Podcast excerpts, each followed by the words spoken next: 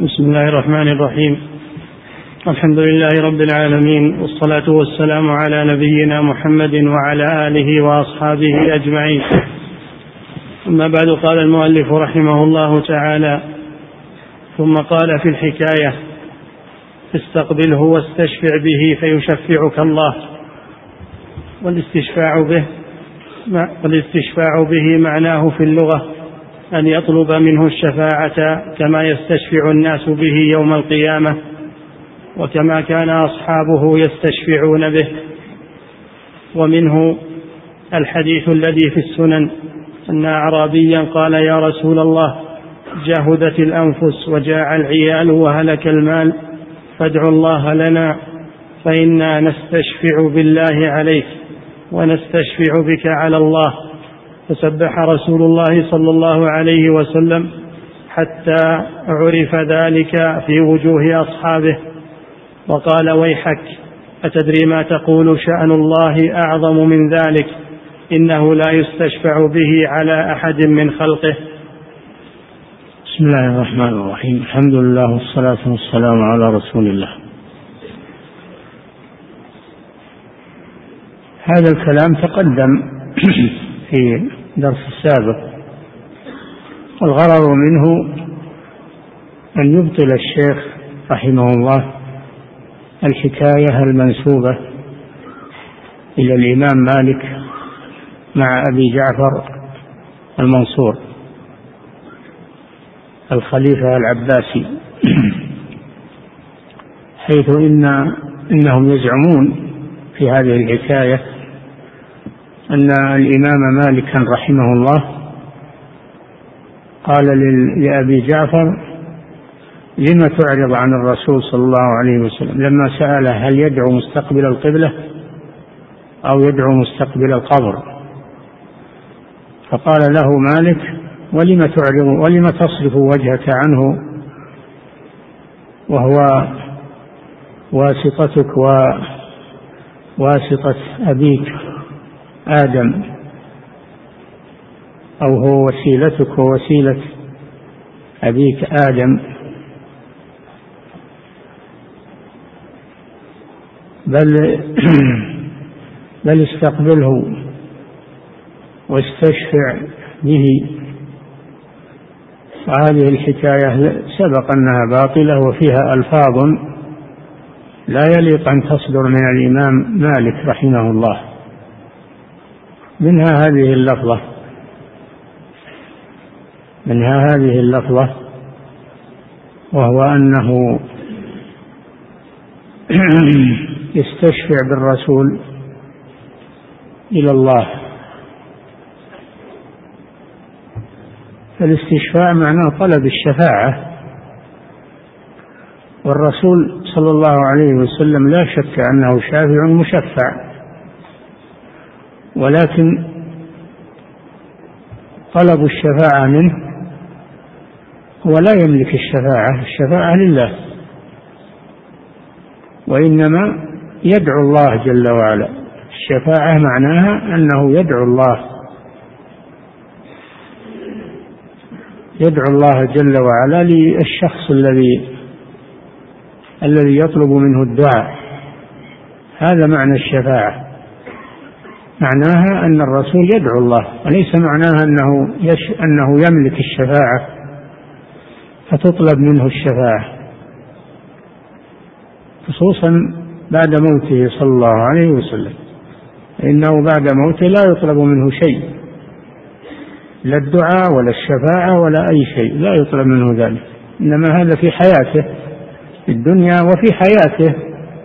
يوم القيامة يطلب منه الدعاء عليه الصلاة والسلام نعم ثم ذكر الحديث الأعرابي الذي فيه لفظة منكرة وهو أنه خاطب النبي صلى الله عليه وسلم بقوله نستشفع بالله عليك فالنبي صلى الله عليه وسلم غضب عند ذلك وسبح الله ونزهه عن هذه الكلمة لأنها تنقص لله حيث جعل الله شافعا عند الرسول جعل الخالق يشفع عند المخلوق ولا شك أن المشفوع عنده أعظم من الشافع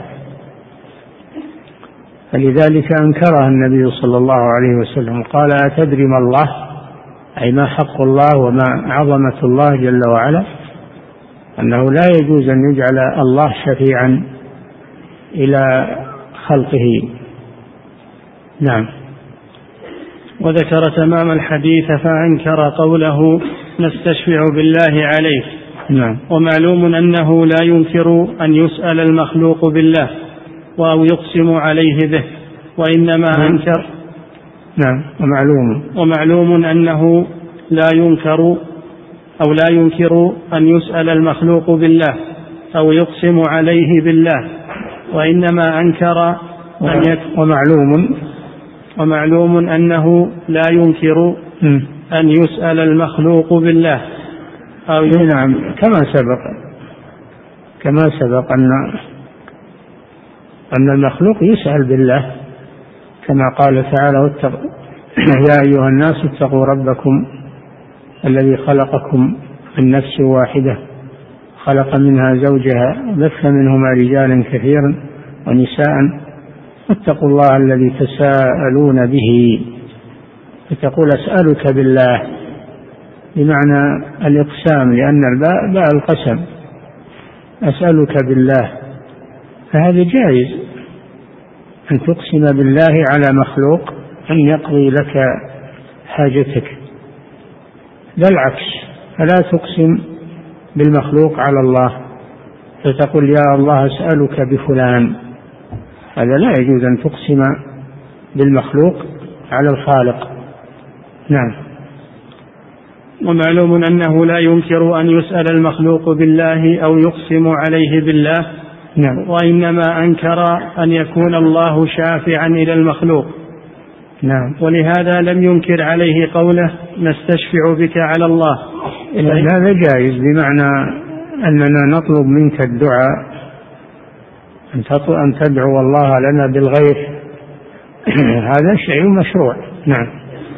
ولهذا لم ينكر قوله نستشفع بك على الله فإنه هو الشافع المشفع وهم فإنه أي الرسول صلى الله عليه وسلم هو الشافع المشفع يشفعه الله جل وعلا في الدنيا وفي الآخرة نعم وهم لو كانت الحكاية صحيحة إنما يجيئون إليه لطلب شفاعته صلى الله عليه وسلم ولهذا قال في تمام الحكاية ولو أنهم إذ ظلموا أنفسهم جاءوك وهؤلاء إذا شرع لهم أن يطلبوا منه الشفاعة والاستغفار بعد موته فإذا فطلب الدعاء الشفاعة بمعنى الدعاء هذا جائز في حياة الرسول صلى الله عليه وسلم ولهذا قال في المنافقين ولو أنهم ظلموا أنفسهم جاءوك هذا في حياته صلى الله عليه وسلم فاستغفروا الله واستغفر لهم الرسول لوجدوا الله توابا رحيما فلو أنهم بعد الجريمة التي حصلت منهم وهو أنهم يريدون أن يتحاكموا إلى الطاغوت ويعرضوا عن الرسول صلى الله عليه وسلم لو أنهم تابوا وندموا من فعلتهم وجاءوا إلى الرسول يطلبون منه الاستغفار كما يطلبون منه الدعاء بالغيث وغير ومن حاجاتهم هذا أمر لا بأس به فجاءوك يعني جاؤوا إليك في حياتك نعم وهم لو كانت الحكاية صحيحة إنما يجيئون إليه لأجل طلب شفاعته صلى الله عليه وسلم ولهذا قال في تمام الحكاية ولو أنهم إذ ظلموا أنفسهم جاءوك وهؤلاء إذا شرع لهم أن يطلبوا منه الشفاعة والاستغفار بعد موته فإذا أجابهم فإنه يستغفر لهم فاستغفاره لهم دعاء منه وشفاعة أن يغفر الله لهم وإذا كان الاستشفاع منه لا بعد موته لا يمكن أن يطلب منه شيء لا استغفار ولا غيره بدليل أن الصحابة ما كانوا يأتون إلى قبر الرسول صلى الله عليه وسلم ويقولون ادعوا الله لنا استغفر لنا أو ما أشبه ذلك وهم أعلم الأمة بما يجوز وما يمنع وهم القدوة لمن جاء بعدهم فلما لم يأتوا إلى قبر الرسول صلى الله عليه وسلم يطلبون منه الدعاء كما كانوا يفعلون ذلك في حياته بينهم دل على أن هذا لا يجوز على أنه لا يجوز الإتيان إلى القبر يطلبون من الرسول صلى الله عليه وسلم الاستغفار أو الدعاء نعم وإذا كان الاستشفاع منه طلب شفاعته فإنما يقال في ذلك استشفع به فيشفعه الله فيك لا يقال فيشفعه فيشفعك الله فيك كما جاء في لفظ الحكاية فيشفع فيشفعك فيشفعك الله يعني مالك قال لأبي جعفر استشفع به فيشفعك الله شفعك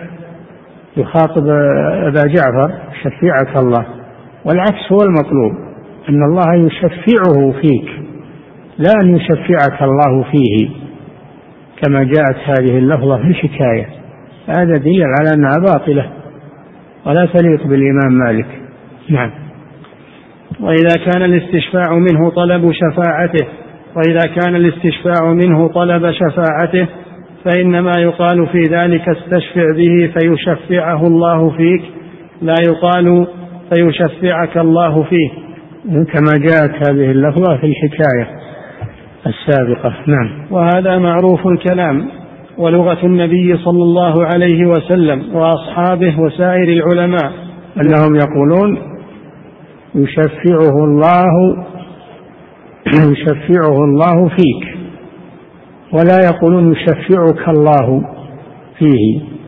هذا ليس من لغة الرسول صلى الله عليه وسلم ولا من لغة أصحابه نعم ولغة النبي صلى الله عليه وسلم وأصحابه وسائر العلماء يقال شفع فلان في فلان فشفع فيه فالمشفع فشفع فيه نعم شفع فلان في فلان فشفع فيه نعم فالمشفع الذي يشفع الذي يشفعه المشفوع إليه نعم فالمشفع الذي يشفعه يشفعه فالمشفع الذي يشفعه المشفوع إليه هو الشفيع المستشفع به نعم هذا هو لغة الرسول ولغة العرب أن تقول يشفعه الله فيك ولا يقال يشفعك الله فيه نعم فالمشفع الذي يشفعه المشفوع إليه هو الشفيع المستشفع به لا السائل الطالب من غيره أن يشفع له وأما الطالب السائل فلا يقال يشفعك الله فيه كيف يشفعك الله أن تطلب منه الشفاعة نعم فإن هذا دل هذا على أن هذه الحكاية باطلة نعم فإن هذا ليس هو الذي شفع فمحمد صلى الله عليه وسلم هو الشفيع المشفع ليس المشفع الذي يستشفع به نعم ولهذا يقول في دعائه يا رب شفعني فيشفعه الله فيطلب من الله سبحانه ان يشفعه لا أن يشفع طالبي شفاعته نعم لا أن يشفع طالب نعم. لا أن يشفع طالبي لا أن يشفع لا أن يشفع لا أن يشفع طالبي شفاعته فكي نعم. فكيف يقول الله يشفع الشافع ولا يشفع المشفوع فيه لا يشفع المشفوع فيه الذي هو السائل الطالب هذا العكس نعم فيطلب من الله سبحانه أن يشفعه لا أن يشفع طالبي شفاعته فكيف يقول واستشفع به فيشفعك الله وهذه اللفظة جاءت في الحكاية استشفع به فيشفعك الله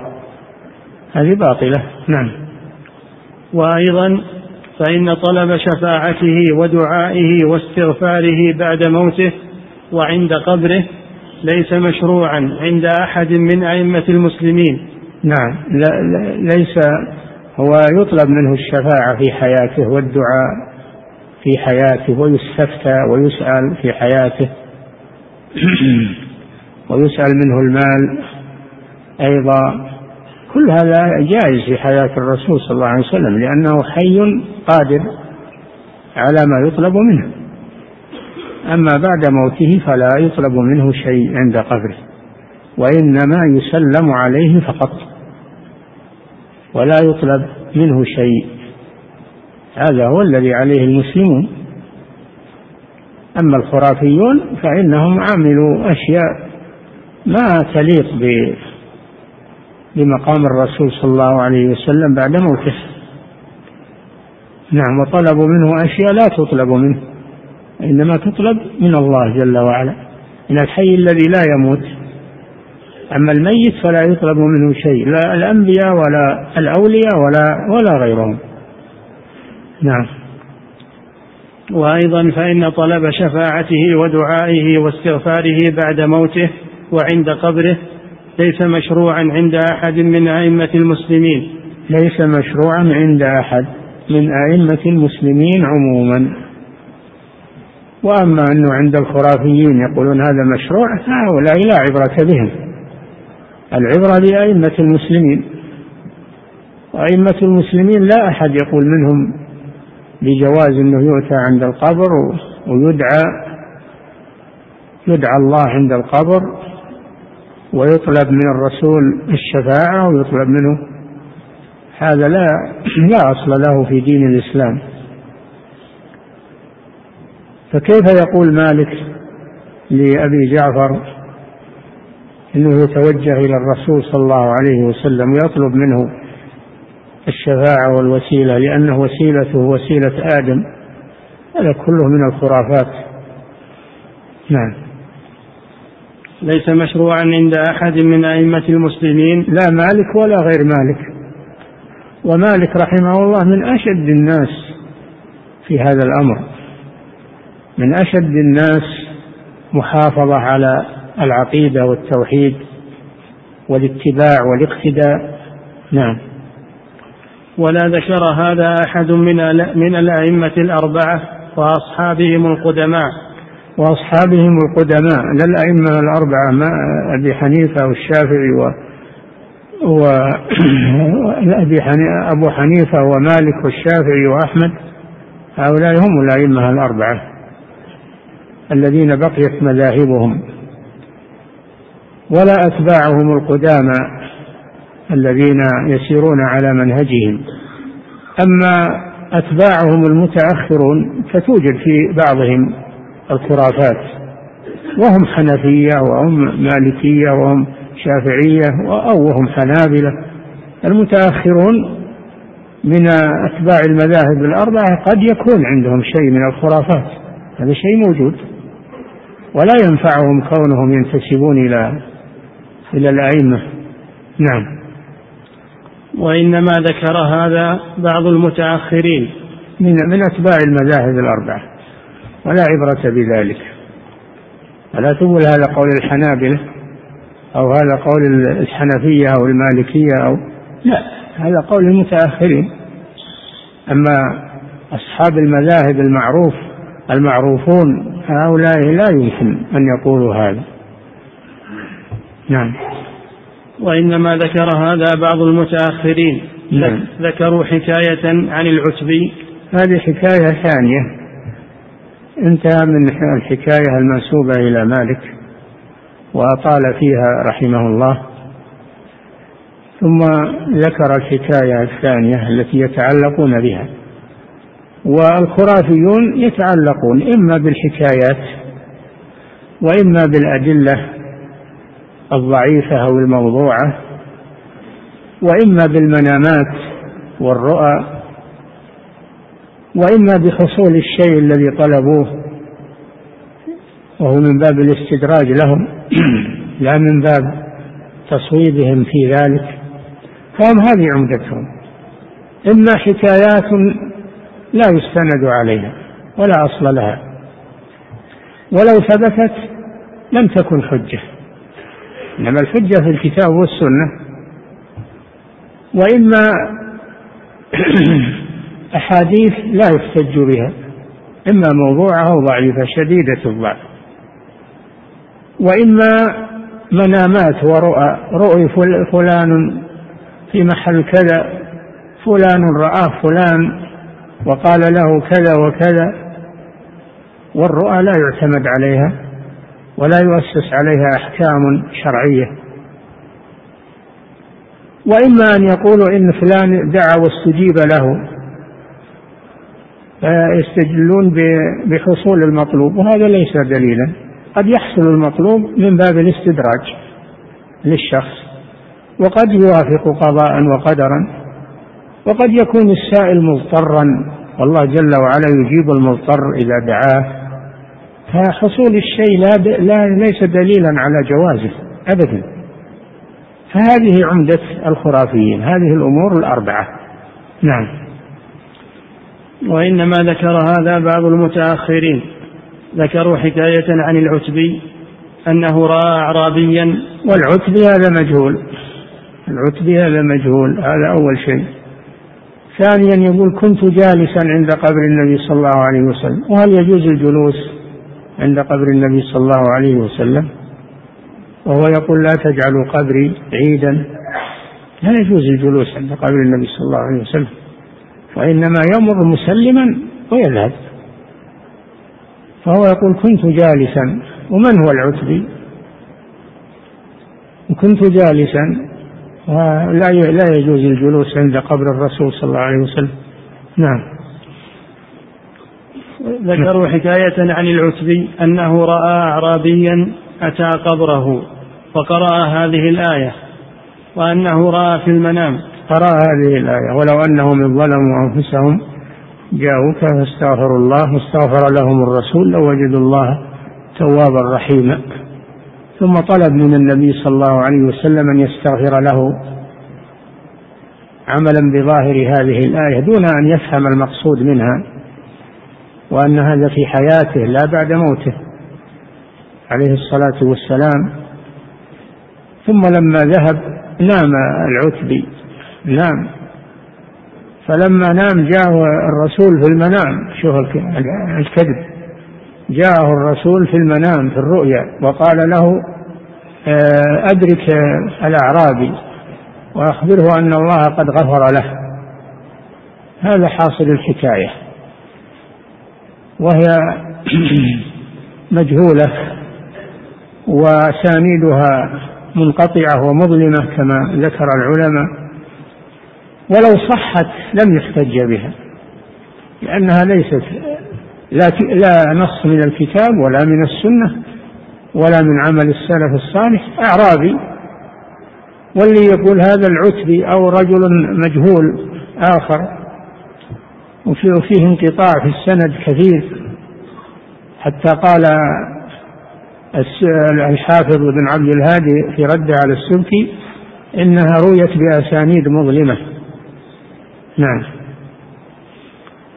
ذكروا حكاية عن العتبي أنه رأى أعرابيا أتى قبره وقرأ هذه الآية وأنه رأى في المنام أن الله غفر له رأى العتبي يعني وهذا لم يذكر قال له أدرك الأعرابي فبشره أن الله غفر له نعم وهذا لم يذكره أحد من المجتهدين هذه الحكاية مع الأسف ذكرت في بعض الكتب آه، التي هي محل ثقة مثل المغني لابن قدامة عند زيارة قبر النبي صلى الله عليه وسلم مثل تفسير ابن كثير ذكرها عند تفسير الآية ولو أنهم ظلموا أنفسهم جاءوك ولم يعلق عليها إنما مجرد ذكرها ذكر مثل ما يذكر الإسرائيليات آه، ابن كثير يذكر ما ما وردت به الأخبار أحيانا لا يعلق عليه هذه الحكاية ذكرها في تفسيره وذكرها ليس دليلا على أنه يراها ولا أنها وذكرها غيرهم من من المؤلفين ولكن هذا لا يجعلها محل فقه ولا يجعلها صحيح وإن ذكروها نعم حتى لو صحت ليس فيها دليل لأنها ليست آية ولا حديث ولا فعل أحد من الأئمة فعل أعرابي والأعراب عندهم من الجهل أكثر من هذا نعم وهذا لم يذكره أحد من ثم إنها أيضا فيها رؤيا أن العتري نام والمرائي لا لا يبنى عليها قد يكون الذي جاء إلى العتري في النوم شيطان لأجل الفتنة من يقول أنه الرسول صلى الله عليه وسلم نعم وهذا لم يذكره أحد من المجتهدين من أهل المذاهب المتبوعين الذين يفتي الناس بأقوالهم من أهل المذاهب المتبوعين الأئمة المعروفين بالفقه والعلم وتحقيق العقيدة كالأئمة الأربعة والأوزاعي وإسحاق بن راهويه وغيرهم من الأئمة المتبوعين وسفيان الثوري و... نعم ومن ذكره لم يذكر عليها دليلا شرعيا نعم ومعلوم أنه لو كان طلب دعائه وشفاعته واستغفاره عند قبره مشروعا لكان الصحابة والتابعون لهم بإحسان نعم. ما يدل على بطلان هذه الحكاية أنها مخالفة لما عليه الصحابة والتابعون الذين اتبعوهم بإحسان فإنهم ما كانوا يفعلون مثل فعل هذا الأعرابي ويأتون عند قبر الرسول صلى الله عليه وسلم يطلبون منه الاستغفار ما كانوا يفعلون هذا ولو كان خيرا لسبقونا إليه لأنهم أحرص منا على الخير وأعرف منا بما يشرع نعم ومعلوم أنه لو كان طلب دعائه وشفاعته واستغفاره عند قبره مشروعا لكان الصحابة والتابعون لهم بإحسان أعلم بذلك وأسبق إليه من غيرهم ولكان أئمة المسلمين يذكرون ذلك نعم لكان أئمة المسلمين يذكرون ذلك ويحثون على المجيء إلى قبره وطلب الحوائج منه ما ولم يكن ولم يوجد شيء من كلامهم أبدا إنما هذا من كلام المخرفين الذين لا عبرة بهم نعم ولكان أئمة المسلمين يذكرون ذلك وما أحسن ما قال مالك لا يصلح آخر هذه الأمة إلا ما أصلح أولها فإذا كان أول هذه الأمة لا يأتون إلى القبر ويطلبون من الرسول الاستغفار أو الدعاء فإنه لا يصلح آخر هذه الأمة إلا ما أصلح أولها نعم وما أحسن ما قال مالك لا يصلح آخر هذه الأمة إلا ما أصلح أولها قال ولم يبلغني عن أول هذه الأمة وصدرها أنهم كانوا يفعلون ذلك لم يقول مالك رحمه الله لم يبلغني عن صدر هذه الأمة أنهم كانوا يفعلون ذلك يعني يأتون عند القبر فيطلبون فيدعون الله جل وعلا أو يطلبون من الرسول أن يدعو لهم هذا أمر مبتدع ولا يجوز نعم قال ولم يبلغني عن أول هذه الأمة وصدرها أنهم كانوا يفعلون ذلك فمثل هذا الإمام كيف يشرع دينا لم ينقل عن أحد من السلف رجع إلى أصل القصة مع أبي جعفر المنصور إذا كان هذا الإمام الجليل مالك بن أنس رحمه الله بهذه المثابة وأنه يقول لا يصلح آخر هذه الأمة إلا ما أصلح أولها ويقول لم يبلغني عن صدر هذه الأمة أنهم يفعلون ذلك هذه مقالات الإمام مالك فكيف يقول لأبي جعفر المنصور لم تصرف وجهك عنه وهو وسيلتك ووسيلة أبيك آدم نعم فمثل هذا الإمام كيف يشرع دينا لم ينقل عن أحد من السلف ويأمر الأمة بأن يطلبوا الدعاء والشفاعة والاستغفار بعد موت الأنبياء والصالحين منهم عند قبورهم لا يمكن أن الإمام مالك يقول هذا أبدا هو من أبعد الناس عن هذا دل على أن هذه الحكاية مكذوبة نعم وهو أمر لم يفعله أحد من سلف الأمة ولكن هذا اللفظ الذي في الحكاية يشبه لفظ كثير من العامة الذين يستعملون لفظ الشفاعة في معنى التوسل فيقول أحدهم اللهم إنا نستشفع إليك بفلان وفلان أي نتوسل به نعم ويقولون لمن توسل في دعائه بنبي أو غيره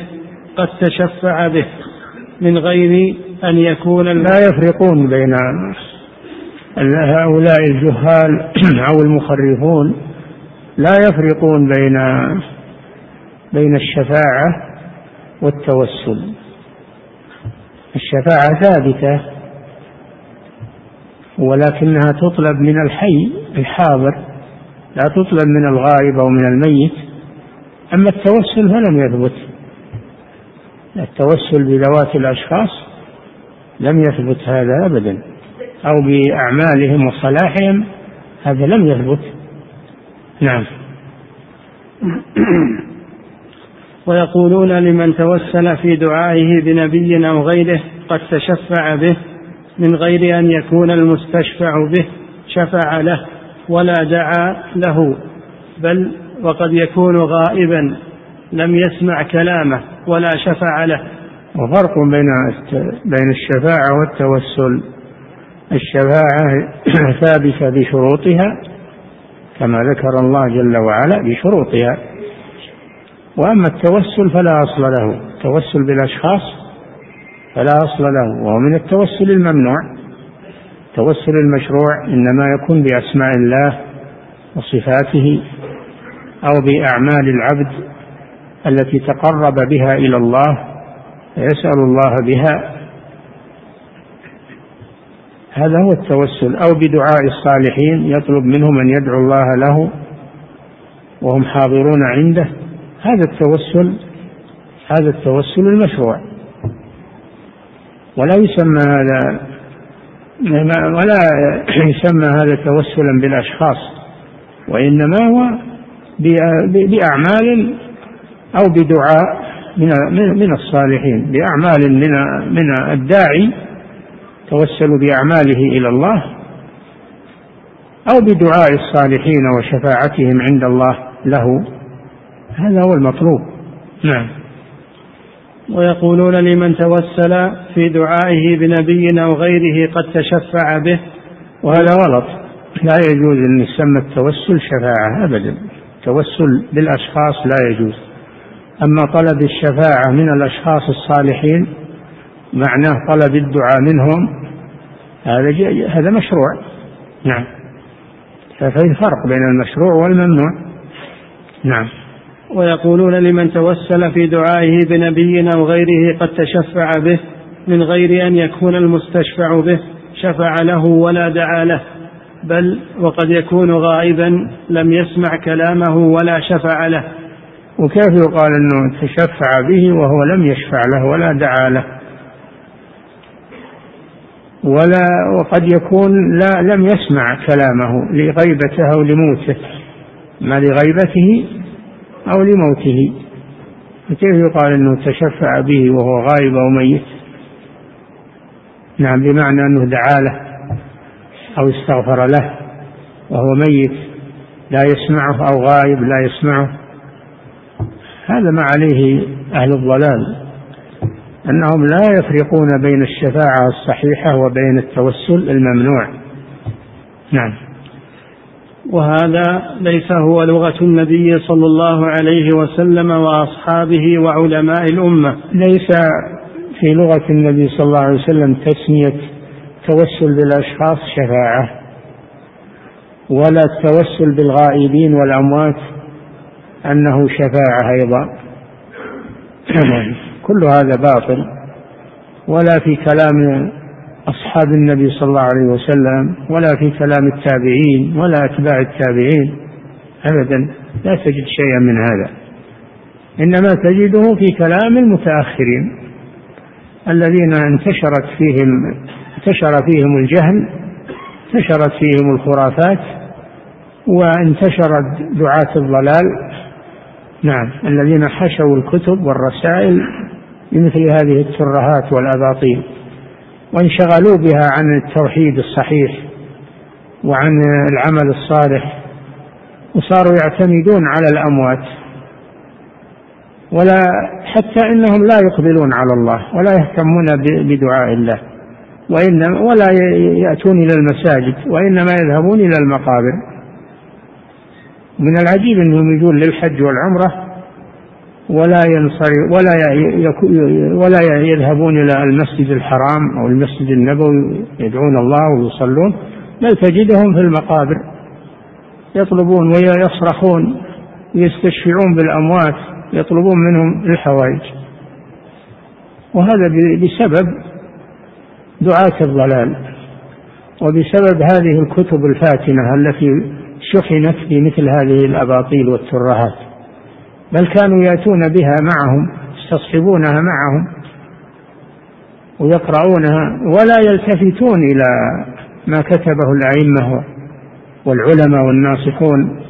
في صفه الحج والعمره ما يلتفتون الى هذا بل يخذرون منه وبلغنا انهم يمزقون ما يوزع من الكتب النافعه والرسائل المفيده انهم يمزقونها أو يحرقونها وأن معهم دعاة ضلال يحذرونهم منها نعم وهذا ليس هو لغة النبي صلى الله عليه وسلم وأصحابه وعلماء الأمة بل ولا هو لغة العرب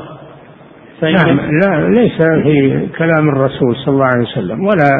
في كلام أصحابه ولا في لغة العرب أن التوسل بالشخص يسمى تشفعا به نعم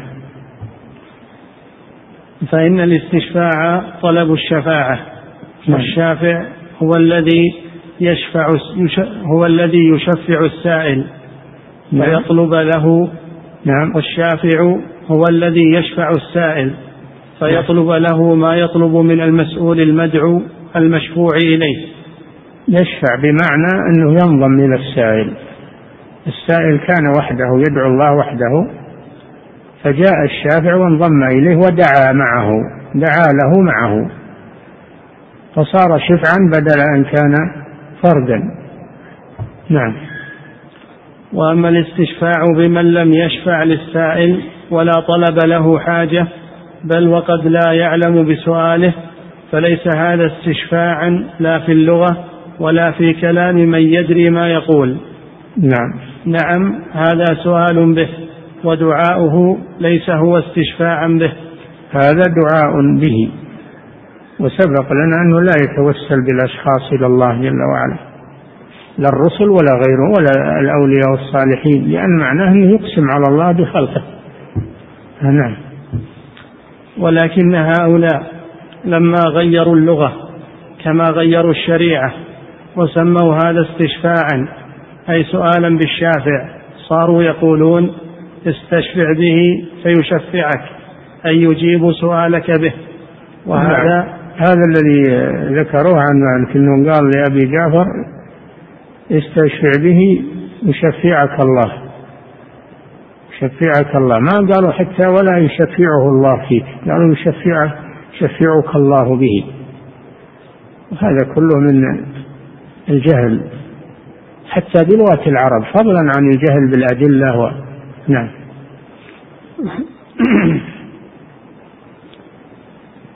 وهذا مما يبين أن هذه الحكاية آه رجع إلى الحكاية وضعها جاهل بالشرع هو هو لا يترك الشيء حتى يوضحه تماما ويجليه ولذلك تجدونه أطال في هذه الحكاية لأنها منسوبة إلى إمام جليل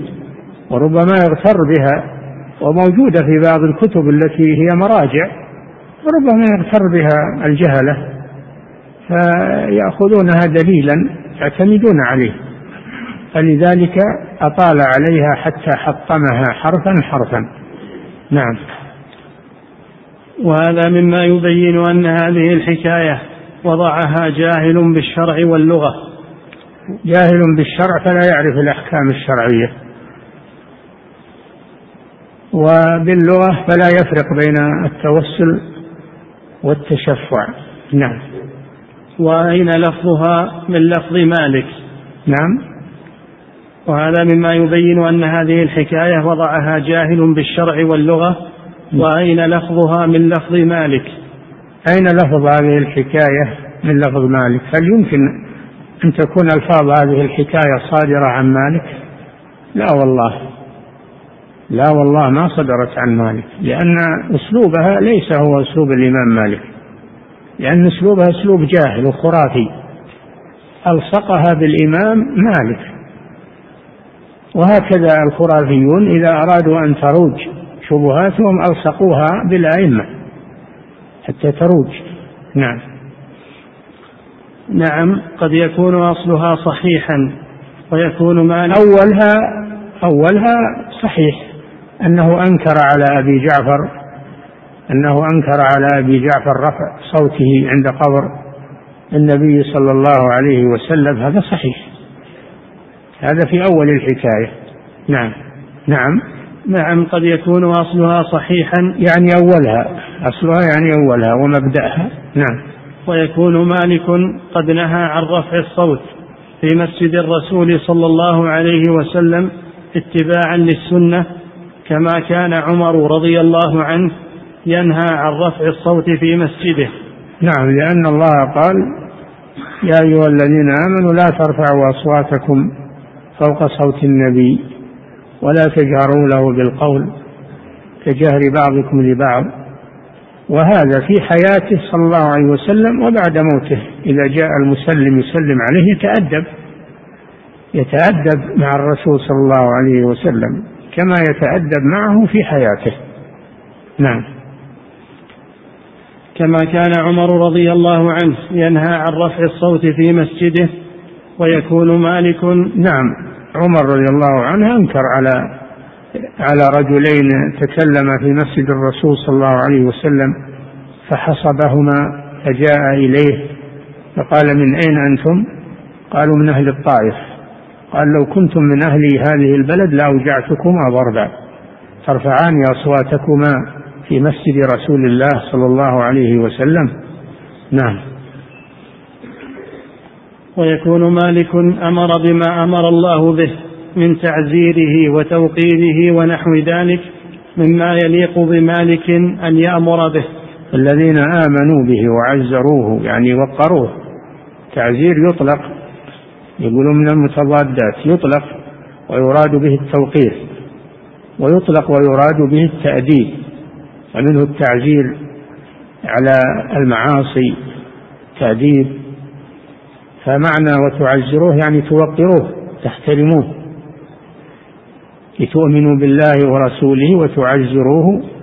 وتوقروه عن الرسول صلى الله عليه وسلم وتسبحوه أي الله جل وعلا بكرة وأصيلا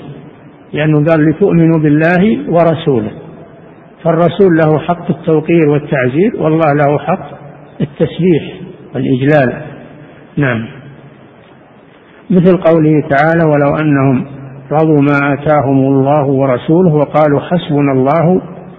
شوف حسبنا الله ما قالوا حسبنا الله ورسوله حسبنا الله سيؤتينا الله من فضله ورسوله الرسول يؤتي أيضا يعطي المال سيؤتينا الله من فضله ورسوله ثم قالوا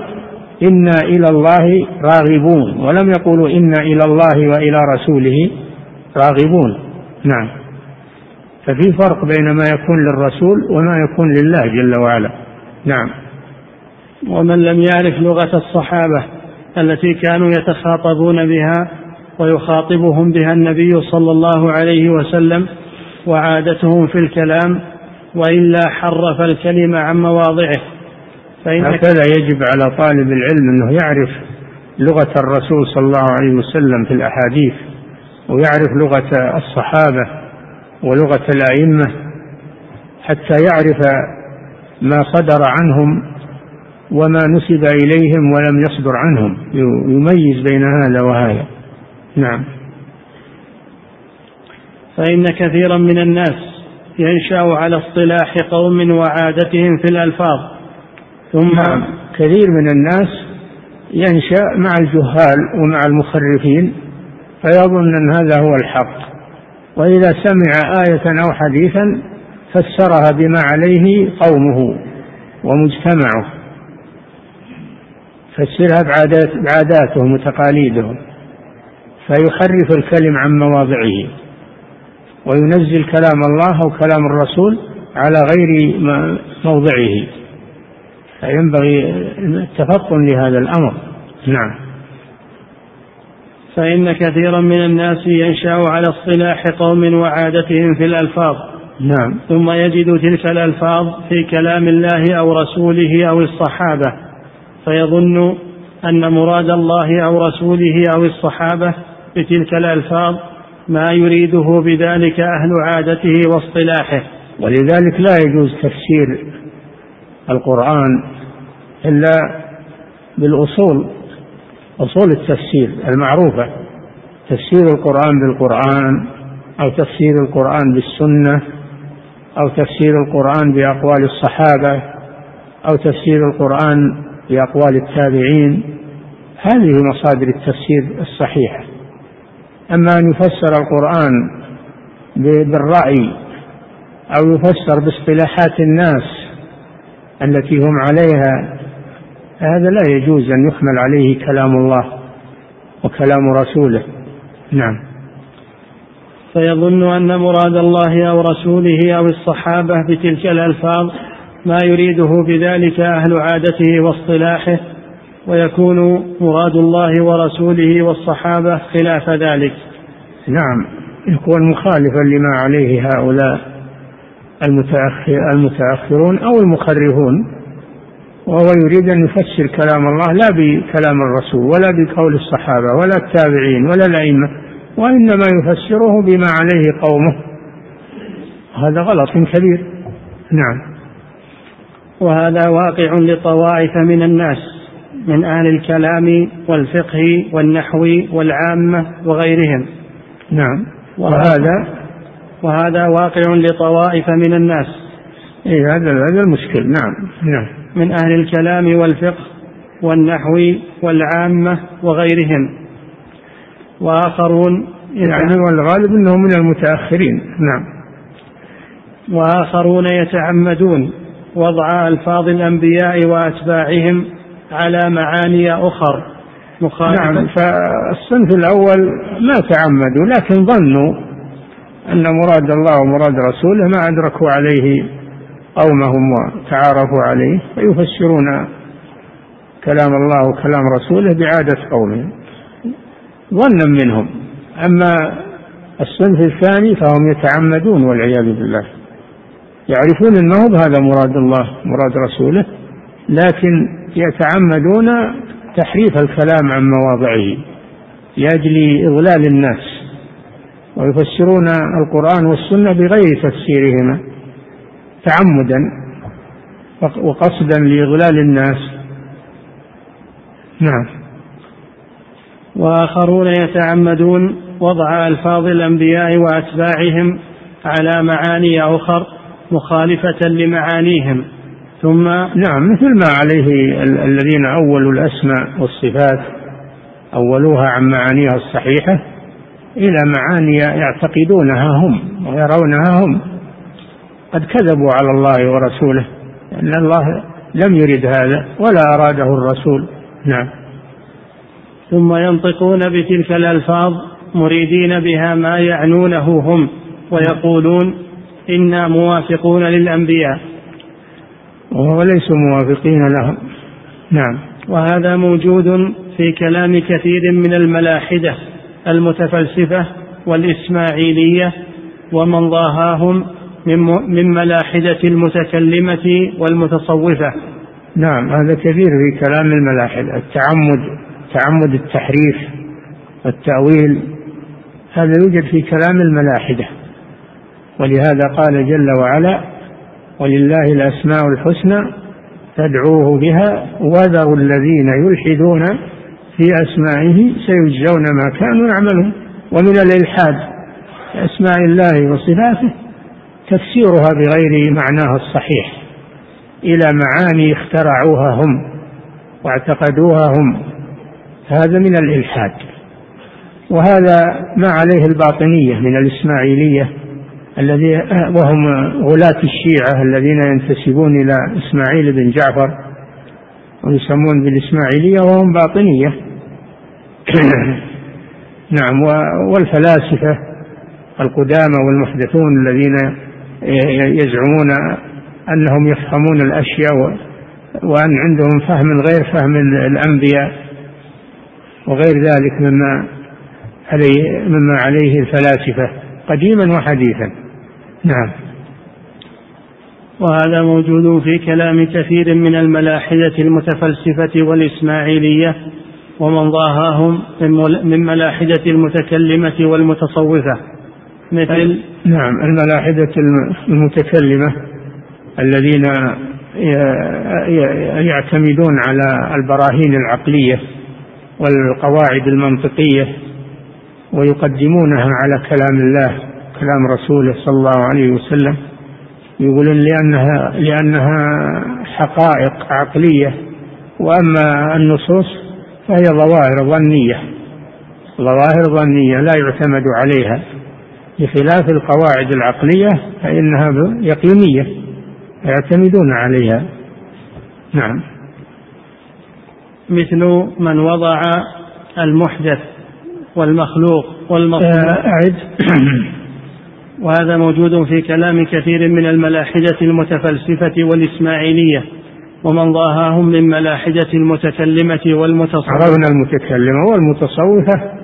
هم الذين يعبدون الله على غير طريقة الرسول صلى الله عليه وسلم وسبق لكم أنهم يقولون لسنا بحاجة إلى الرسول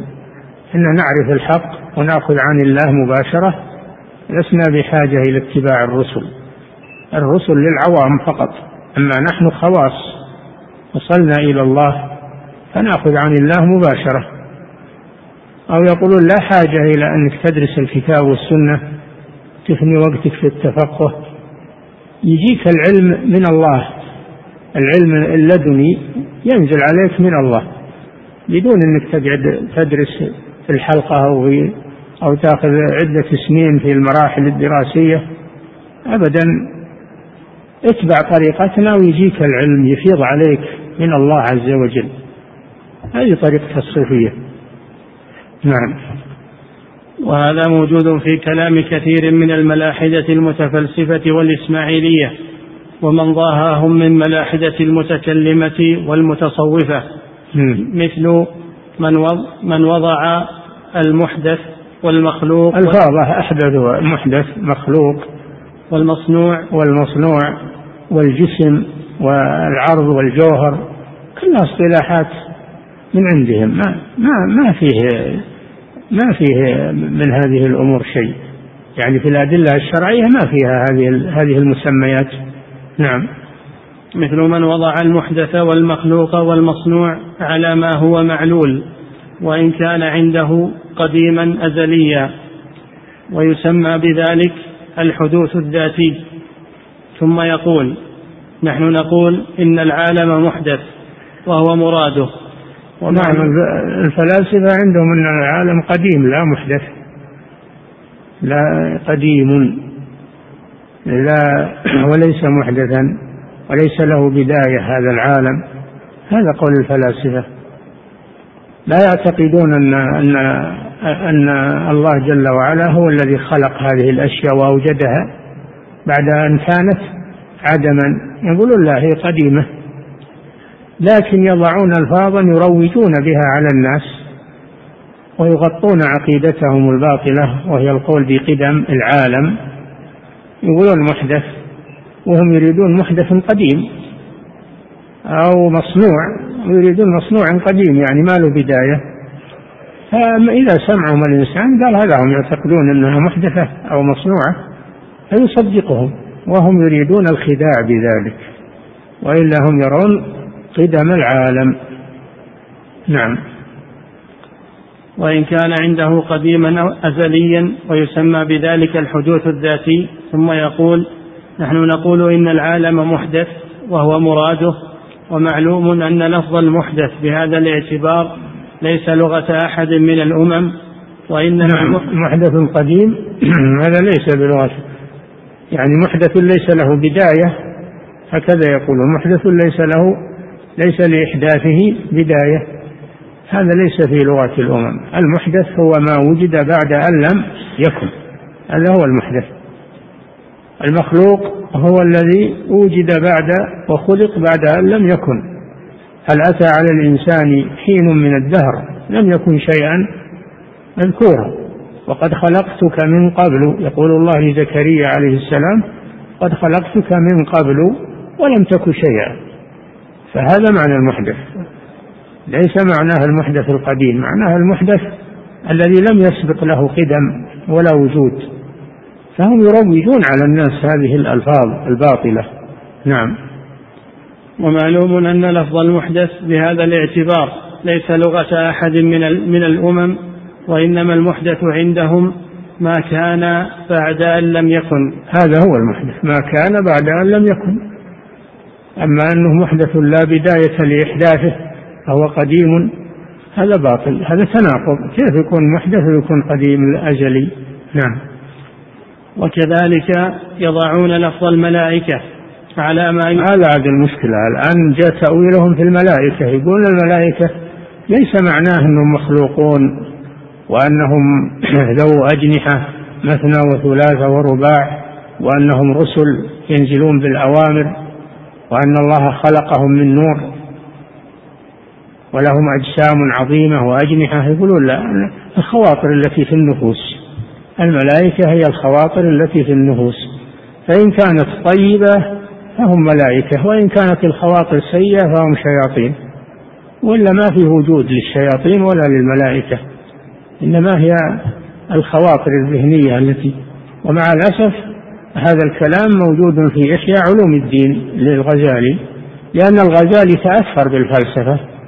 وعجز أن يخرج منها كان فقيها شافعيا لكنه بلي بالفلسفة دخل فيها كما يقول تلميذه ابن العربي يقول دخل شيخنا في جوف الفلسفة ولم يستطع الخروج منها فهو تبنى هذا الفكر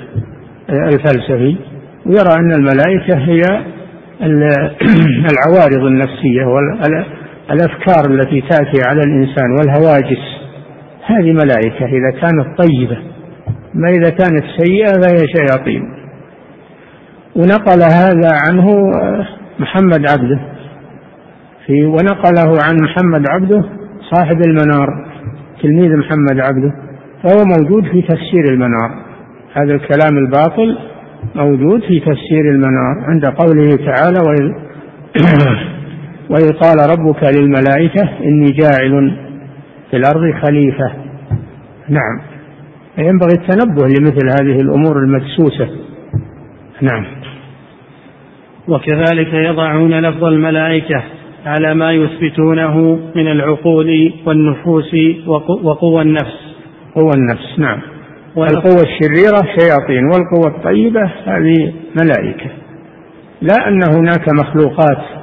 تسمى الملائكة ومخلوقات تسمى الشياطين أين قوله تعالى وخلق الجان من مارج من النار خلقتني من نار وخلقته من طين نعم ولفظ الجن والشياطين على بعض قوى النفس نعم ثم يقولون نحن نثبت ما أخبرت به الأنبياء وهم يكذبون الأنبياء أخبرت بهذا هؤلاء كذبة وهم أعدى للأنبياء لكن يريدون الترويج على الناس نعم ثم يقولون نحن نثبت ما أخبرت به الأنبياء وأقر به جمهور الناس نعم من الملائكة والجن والشياطين وهم كذبة لا يرون أن هناك جن ولا يرون أن هناك شياطين ولا يرون أن هناك ملائكة لا يؤمنون بالغيب أصلا بل ربما لا يؤمنون بالله جل وعلا آه، لا يؤمنون بالغيب مطلقا وإنما يتظاهرون بهذه الأشياء ويقولون نحن نؤمن بالأنبياء ونؤمن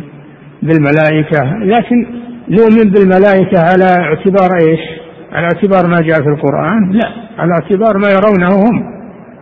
نؤمن بوجود الشياطين على اعتبار ما ذكر في القرآن لا على اعتبار ما يرونه هم فهم ينزلون القرآن كما ذكر الشيخ سابقا على أفكارهم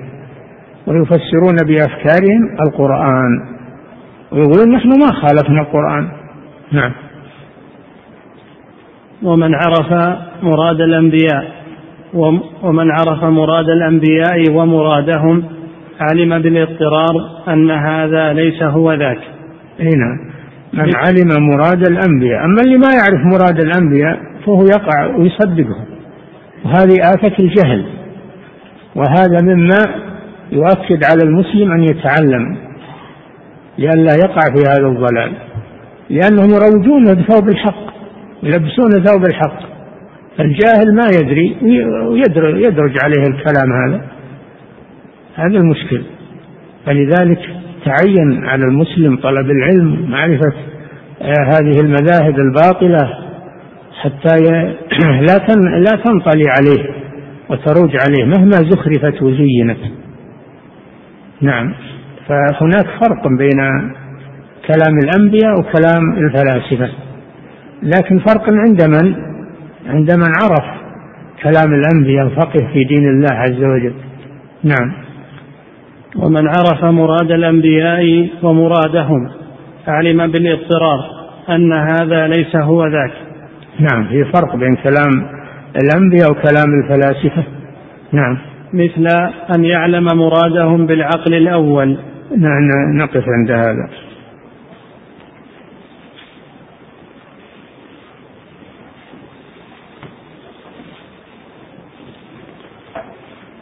يقول فضيلة الشيخ وفقكم الله من قال إن العتبي رأى النبي صلى الله عليه وسلم في منامه والشيطان لا يتمثل بصورته لا يتمثل بصورته لا يتمثل بصورته عند من يعرفها وهل العتبي يعرف صورة النبي صلى الله عليه وسلم من هو العتبي مجهول لا يتمثل الشيطان بصورة النبي الحقيقية عند من يعرفها يعرف أوصافه صلى الله عليه وسلم أما من لا يعرف أوصاف النبي صلى الله عليه وسلم يمكن أن يأتيه الشيطان ويقول أنا رسول الله أنا النبي فيصدقه ويقول رأيت النبي صلى الله عليه وسلم نعم يقول فضيلة الشيخ وفقكم الله ما أحسن كتاب مختصر في الرد على من يقدم العقل على النقل العقيدة الواسطية والحموية مقدمة الحموية مقدمة الحموية فيها قواعد وضوابط عظيمة من عرفها وفهمها فإنه يكون عنده حصانة من هذه الأمور نعم يقول هل هناك قواعد عامة محصورة في الرد عليهم كتب شيخ الإسلام ابن تيمية الرد على المنطقيين والرد على على نفاة الصفات والرد على الفلاسفة نعم يقول فضيلة الشيخ وفقكم الله ما الفرق بين أهل الكلام والفلاسفة بينهم فرق الفلاسفة هم اللي يدعون الحكمة ويفسرون الظواهر الكونية بتفسيرات من عندهم لم يفسرها غيرهم وأما علماء الكلام فهم الذين يأخذون علم المنطق ويعتمدون عليه في الاستدلال يعتمدون عليه في الاستدلال نعم وهذا موجود في في كتب عقائد الأشاعرة والماتريدية والمعتزلة كلا ما تجد فيها آية ولا حديث تجدها كلها عقليات وجدليات وقواعد منطقية ويسمونها براهين عقلية نعم يقول فضيلة الشيخ وفقكم الله ما حكم دراسة علم المنطق حيث إننا ندرسه في كلية الشريعة في بداية الطلب فما حكم تعلمنا لهذا العلم هو كون الإنسان يعرف الباطل ويطلع عليه من أجل أن لا ينخدع به ما هو يطلع عليه ويدرسه من أجل أن أن يقتنع به أو أن يأخذه لا من أجل أن يعرف أنه باطل عرفت الشر لا للشر لكن لتوقيه وحذيفة بن اليمان رضي الله عنه يقول كان الناس يسألون رسول الله صلى الله عليه وسلم عن الخير كنت أسأله عن الشر مخافة أن يدركني فتعلم المنطق أو غيره لأجل أنه يعرف بطلانه ويعرف كيف يرد عليه لا بأس بذلك أما تعلمه على سبيل التسليم له والإعجاب به فهذا لا يجوز نعم يقول فضيلة الشيخ وفقكم الله ما رأيكم بالقراءة من تفسير المنار وما رأيكم بمؤلفه في الجملة تفسير المنار يقرأه من عنده حصانة من عنده حصانة علمية يعرف الصحيح من غير الصحيح أما الإنسان الجاهل فلا يجوز له يقرأ فيه لأنه يدخل في أمور مثل هذه المسألة ولا يدري عنها نعم وأما مؤلف تفسير المنار وهو محمد رشيد رضا ففيه كثير من الخير وفيه كثير من محبة السلف ومحبة ولكنه يغلط أحيانا وخصوصا أنه ابتلي بمحمد عبده ومحمد عبده معروف أنه من من الناس الذين يبالغون في تعظيم العلوم العقلية والمنطقية وغير ذلك فهو اغتر به ولا الرجل عنده خير كثير اللي هو صاحب المنار عنده خير كثير فوجهه سليم أيضا لكن قد يقع في أخطاء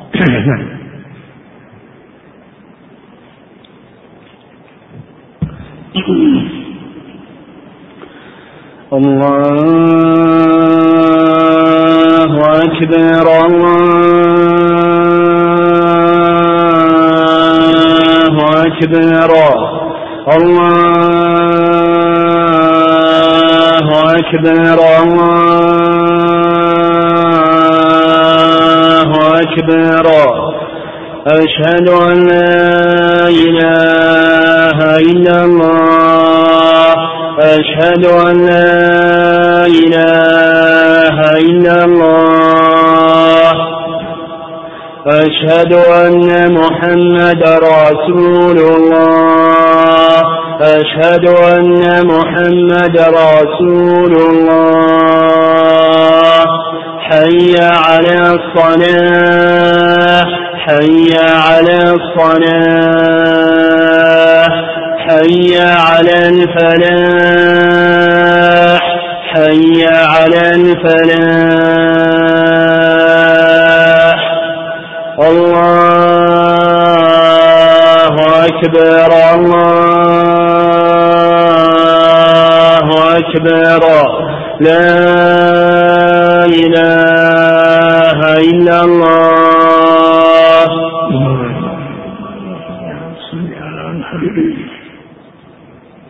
صلاة قائمة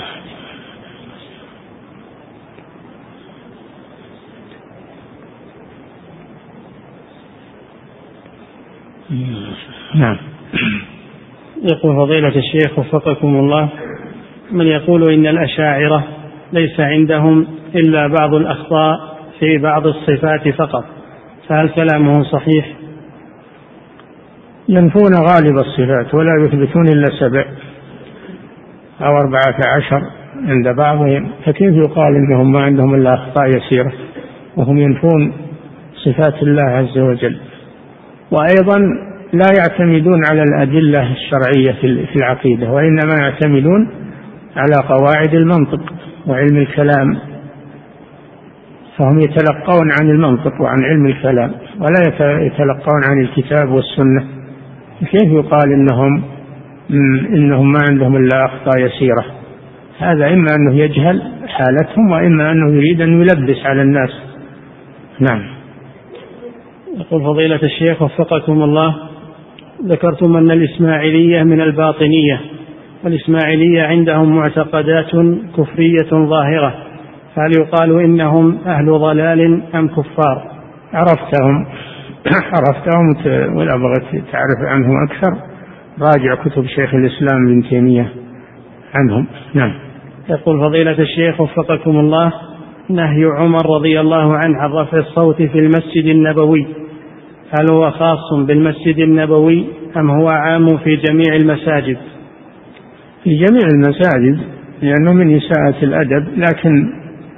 لكن في المسجد النبوي بالذات في المسجد النبوي بالذات لأن الله جل وعلا أمر بغض الصوت وأثنى على الذين يغضون أصواتهم عند رسول الله وحرمته صلى الله عليه وسلم حيا ميتا كحرمته حيا نعم بل يجب أن تتأدب مع أحاديث الرسول ألا ولو لم تكن في مسجد الرسول إذا سمعت الأحاديث فإنك تتأدب كأن الرسول حاضر يتكلم معك تتأدب وتصغي لها نعم يقول فضيلة الشيخ وفقكم الله ذكر أحد المحققين بعد مقابلته لنسخ تفسير ابن كثير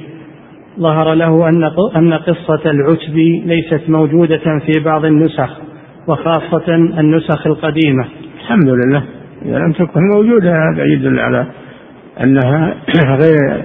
أنها غير آه، صحيحة في آه، يعني غير صحيح ضمها إلى التفسير قد تكون مدسوسة نعم فضيلة الشيخ وفقكم الله ما صحة من يقول واسطتي هو الله عند فلان فهل قوله صحيح؟ أعوذ بالله هذا هو هذا نفس الاستشفاع بالمخلوق بالخالق على المخلوق واسطك الله عند فلان يعني تشفع بالله عند فلان كأن الفلان صار أعظم من الله عز وجل هذا نفس الحديث الذي استنكره أو لفظ الأعرابي الذي استنكره النبي صلى الله عليه وسلم نعم يقول فضيلة الشيخ وفقكم الله ما الفرق بين الشافع والمشفع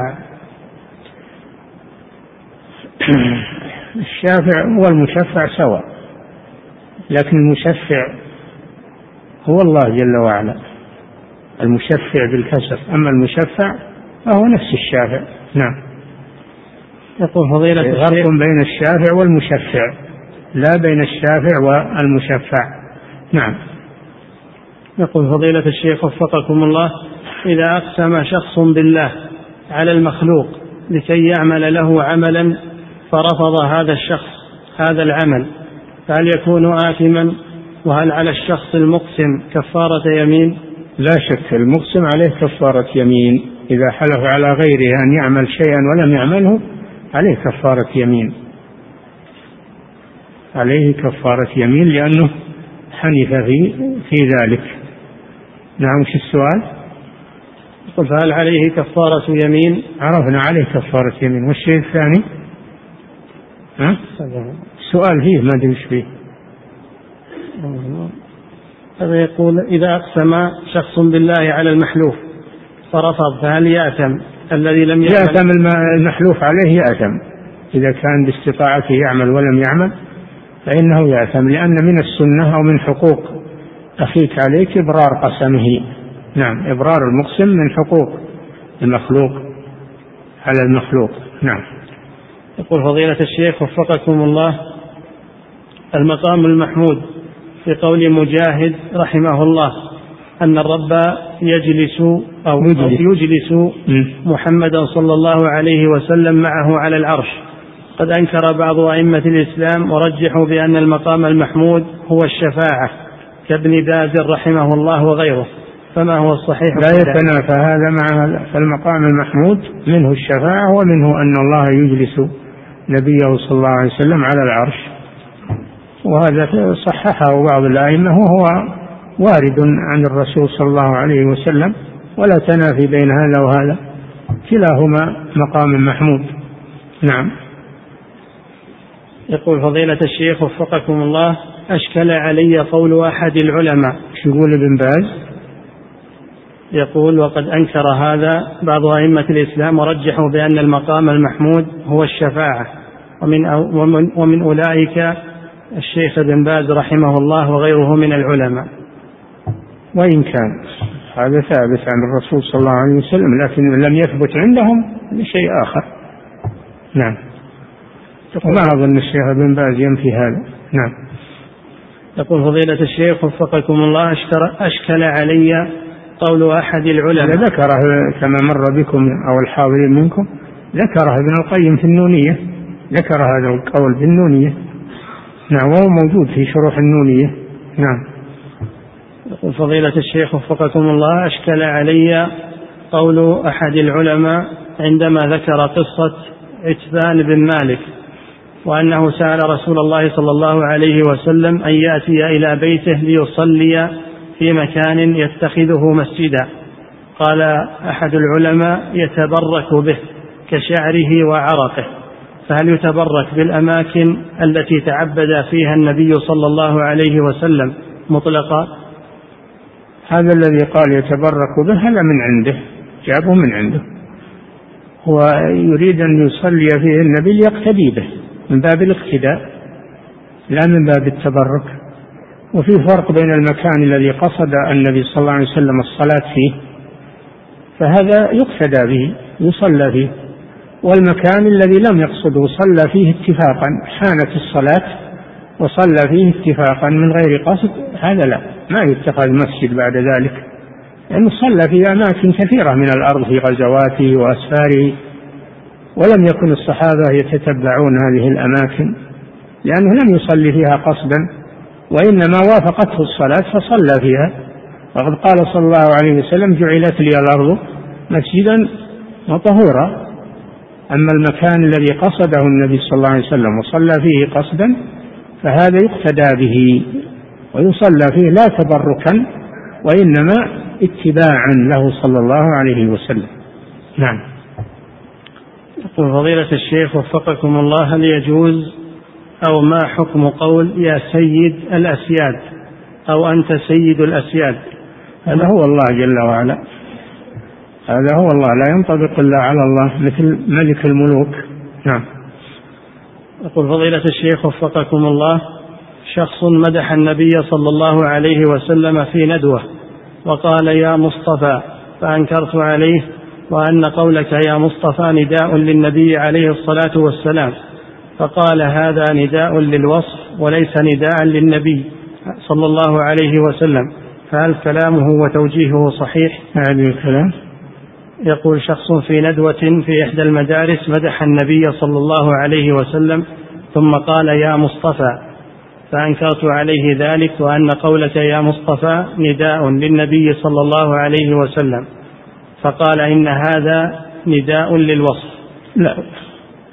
مصطفى نداء للرسول هذا من أسماء الرسول صلى الله عليه وسلم فهو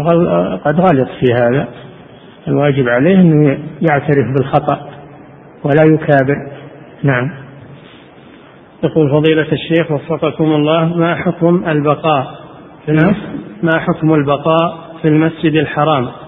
لعدة أسابيع من أجل الاستشفاء بماء زمزم البقاء في المسجد الحرام أو في غيره لا تبقى طول عمرك في المسجد طيب هذا طيب وما زمزم ما هو لازم تبقى في المسجد تجي كل ما تعطش وتجي وتشرب لو ما أنت في المسجد أو تشرب من الأزيار اللي أو البزابيز اللي خارج المسجد ما هو يبقى في المسجد علشان يشرب من زمزم نعم يقول فضيلة الشيخ وفقكم الله قد يفوت على الإنسان شيء من امور الدنيا فيحزن لذلك ويقول لو فعلت كذا لما فاتني هذا الخير فهل يجوز هذا القول اذا كان من باب التاسف على الخير فلا باس لان النبي صلى الله عليه وسلم قال لو استقبلت من امري ما استدبرت لا احللت معكم ولا جعلتها لما سق الهدي لما سقت الهدي لو استقبلت من امري ما استدبرت لما سقت الهدي ولا جعلتها عمره ولا أحللت معكم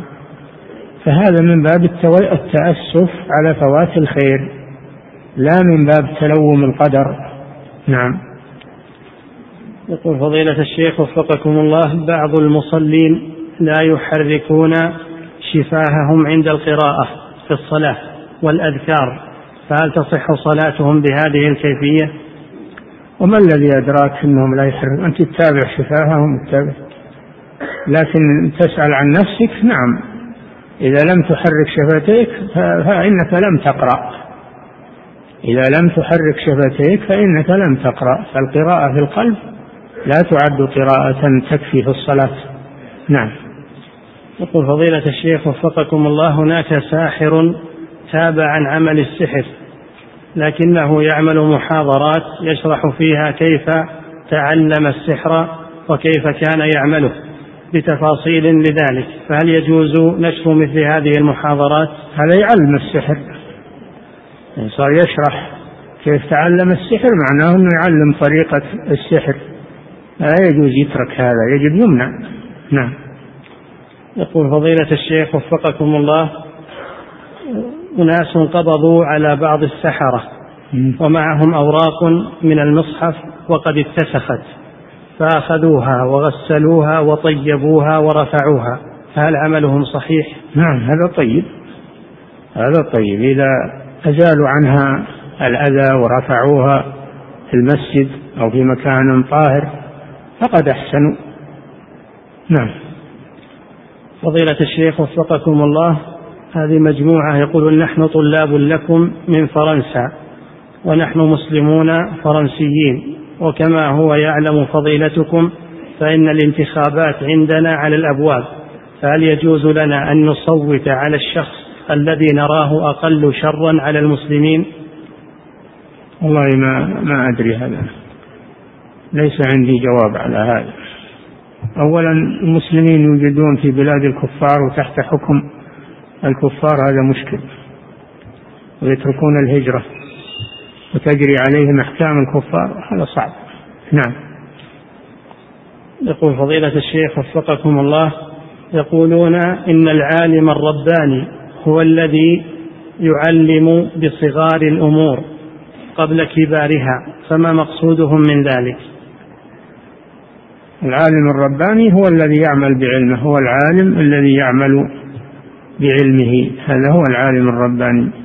ومن ومن العمل بعلمه تعليمه للناس وإذا أخذ الله ميثاق الذين أوتوا الكتاب لتبيننه للناس فهذا من العمل بالعلم أنه يعلمه للناس ولا يكتمه نعم يقول فضيلة الشيخ وفقكم الله بعض الإخوة في المساجد يضع طيبا رائحته مؤذية فهل يلحق هذا الطيب المؤذي بأكل البصل المؤذي رائحته شلون يكون طيب ويكون مؤذي رائحته هذا ما هو طيب ولا يجوز وضعه في المسجد نعم فضيلة الشيخ وفقكم الله امرأة تقول سألت فضيلتكم قبل أيام واستفتيتكم في بيت قد اشتريته بقرض ربوي